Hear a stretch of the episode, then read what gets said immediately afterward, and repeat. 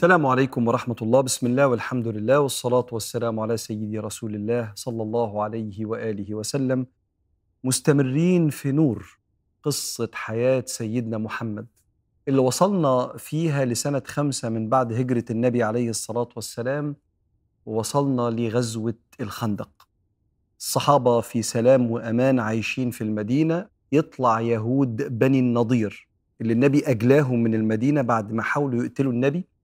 بقيادة حيي بن أخطب يروحوا لمكة يستفزوا جيوش مكة ويؤلبوهم ويشجعوهم على غزو المدينة فتطلع مكة كلها جيش أبو سفيان بعدين يعدوا على قبيلة غطفان أحد أقوى قبائل العرب فأصبح الجيش دلوقتي عشر تلاف مقاتل الأحزاب جايين على المدينة.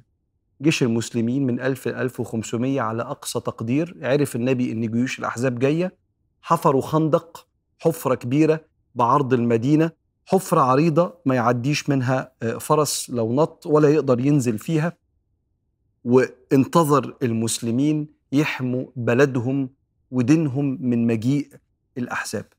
ده المشهد سريعا وكان وقتها ختمنا القصة المرة اللي فاتت إن في صخرة كبيرة جدا ما كانش الصحابة عارفين يكسروها فراح سيدنا جابر بن عبد الله لرسول الله عليه الصلاة والسلام يندهوا علشان يساعدهم في الصخرة قال فقام النبي صلى الله عليه وسلم وفي عينيه أثر الجوع. كسر النبي الصخرة صلى الله عليه وسلم بمدد من ربنا قوة سيدنا النبي عليه الصلاة والسلام. لكن سيدنا جابر ومن هنا تبدأ بقى القصة الجديدة أو باقي غزوة الأحزاب. ما كأنه ما استحملش يشوف النبي وأثر الجوع باين عليه. قال ورأيته يربط على بطنه حجرين من الجوع. كانت عادة العرب لما تجوع تربط على بطنك كده حجر حتى يسد المعدة أو يسد طلب المعدة للأكل. وراح سيدنا جابر بن عبد الله لمراته عندك حاجة ناكلها؟ قالت له عندي طعام يكفي رجل أو رجلان. إيه الطعام ده؟ شوية شعير وعناق. عناق يعني معزة صغيرة قوي. فأنا هجهزهم وانده النبي معاه راجل أو راجلين شوف بقى بركة سيدنا النبي عليه الصلاة والسلام وأنوار وجوده في وسط الناس. فراح سيدنا جابر قال له يا رسول الله إحنا عاملين عناق. وعاملين شوية شعير فتعال ومعك رجل أو رجلان. فقال النبي صلى الله عليه وآله وسلم للمهاجرين والأنصار هلم إلى بيت جابر.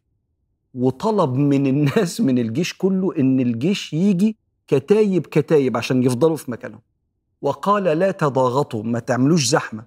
وسيبوا البرمة اللي هي اعتبرها الحلة يعني سيبوا البرمة متغطية وأخذ النبي صلى الله عليه وسلم يطعم الأعداد عشرة عشرة عشرين عشرين يحط إيديه على العناق من تحت كده البرمة ويطلع يأكل الناس. وخلق الله البركة. وخلق الله الوفرة. وخلق الله الكثرة اللي كلنا دقناها. لما ربنا يبارك في القرش فيكفي فيبارك في الصحة فالواحد ربنا يحميه من الأوجاع والأمراض ويبارك في العمر فتعمل إنجازات كتيرة. حصل وكلنا دقنا ده. بارك ربنا بمعجزة في إيد سيدنا النبي وأكل الجيش كله من المعزة الصغيرة وشوية الشعير. ولكن حصل مشهد في منتهى القسوة في المدينة. حيي بن أخطب رئيس يهود بني النضير اللي مع الأحزاب تسلل ودخل ليهود بني قريظة المسؤولين عن حماية جنوب المدينة. والمتبقيين من اليهود اللي ما خانوش النبي لا بني قينقاع ولا النضير الاثنين خانوا وطلعوا. بني قريظة موجودين. راح حيي بن أخطب يخبط على حصن كعب بن أسد القرظي. قرظي من بني قريظة. يخبط فتح لقاه مقفل في وشه الباب. أنا مش ناقصك. قعد يقول له جئتك بعز الدهر. أنا جايب لك بقى يا كعب اللي بيتكلم حيي بن أخطب. جئتك بعز الدهر. جئتك بقريش عن بكرة أبيها في بحر طام. جايب لك بحر هيغرق المدينة من الجنود من قريش يعني. وجئتك بغطفان سادتها وكبراءها وجيشها. فقال له كعب بن أسد والله لقد جئتني بذل الدهر مش عز الدهر. إني لم ارى من محمد إلا كل بر ووفاء. فقعد يضغط عليه ويلح عليه شيطان وقعد يفكروا بأيام يهود وانتصار يهود وإزاي إن سيدنا النبي ما طلعش منهم؟ فإحنا إزاي نتعاهد معاه وهو ما طلعش نبي مننا واخد مننا العزة واخد مننا قيادة الأمم. حتى أرغم وأقنع كعب بن أسد القرظي إن هو يخون عهد النبي فبدأ كعب ابن أسد القرظي يجهز, يجهز الجيش من بني قريظة للخيانة العظمى.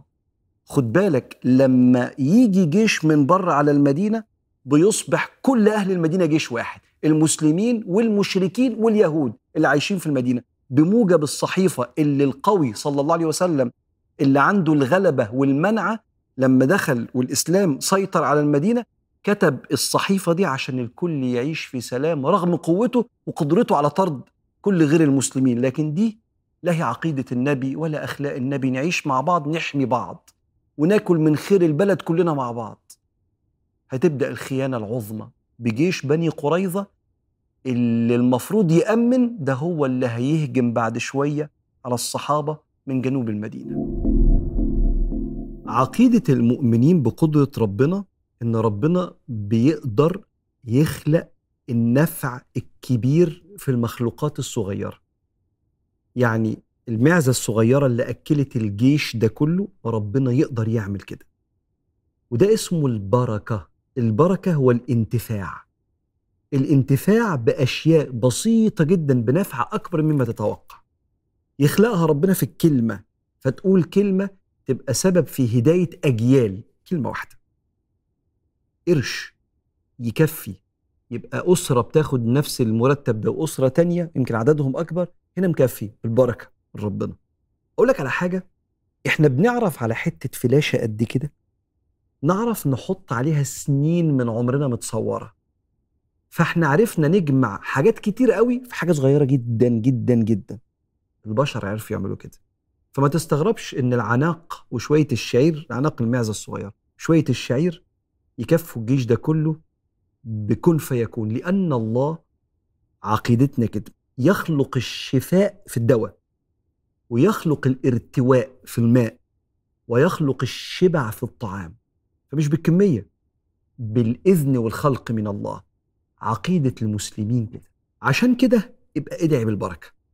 ادعي البركة في الصحة والرزق والعمر والحب وكل حاجة. وتربيتك للعيال ومذاكرتك ادعي بالبركة. حاجة التانية اللي عملوا يهود بني قريظة في فتح المدينة من ناحية بيوتهم كلمة خيانة دي أقل من اللي يستحقوه. إحنا في وسط حرب وجيشنا ممكن يبقى عشر جيش المشركين المعتدين. وجيش اليهود هو جزء من جيش المدينة مع المسلمين بحكم المعاهدة اللي النبي عملها وهو له القوة كان ممكن يطردهم لكن عشنا مع بعض في سلام. فاللي عملوه ده كبير قوي قوي قوي ولولا ستر ربنا سبحانه وتعالى كان ممكن يحصل اجتياح وإبادة لكل روح مؤمنة بربنا سبحانه وتعالى. لكن والله من ورائهم محيط.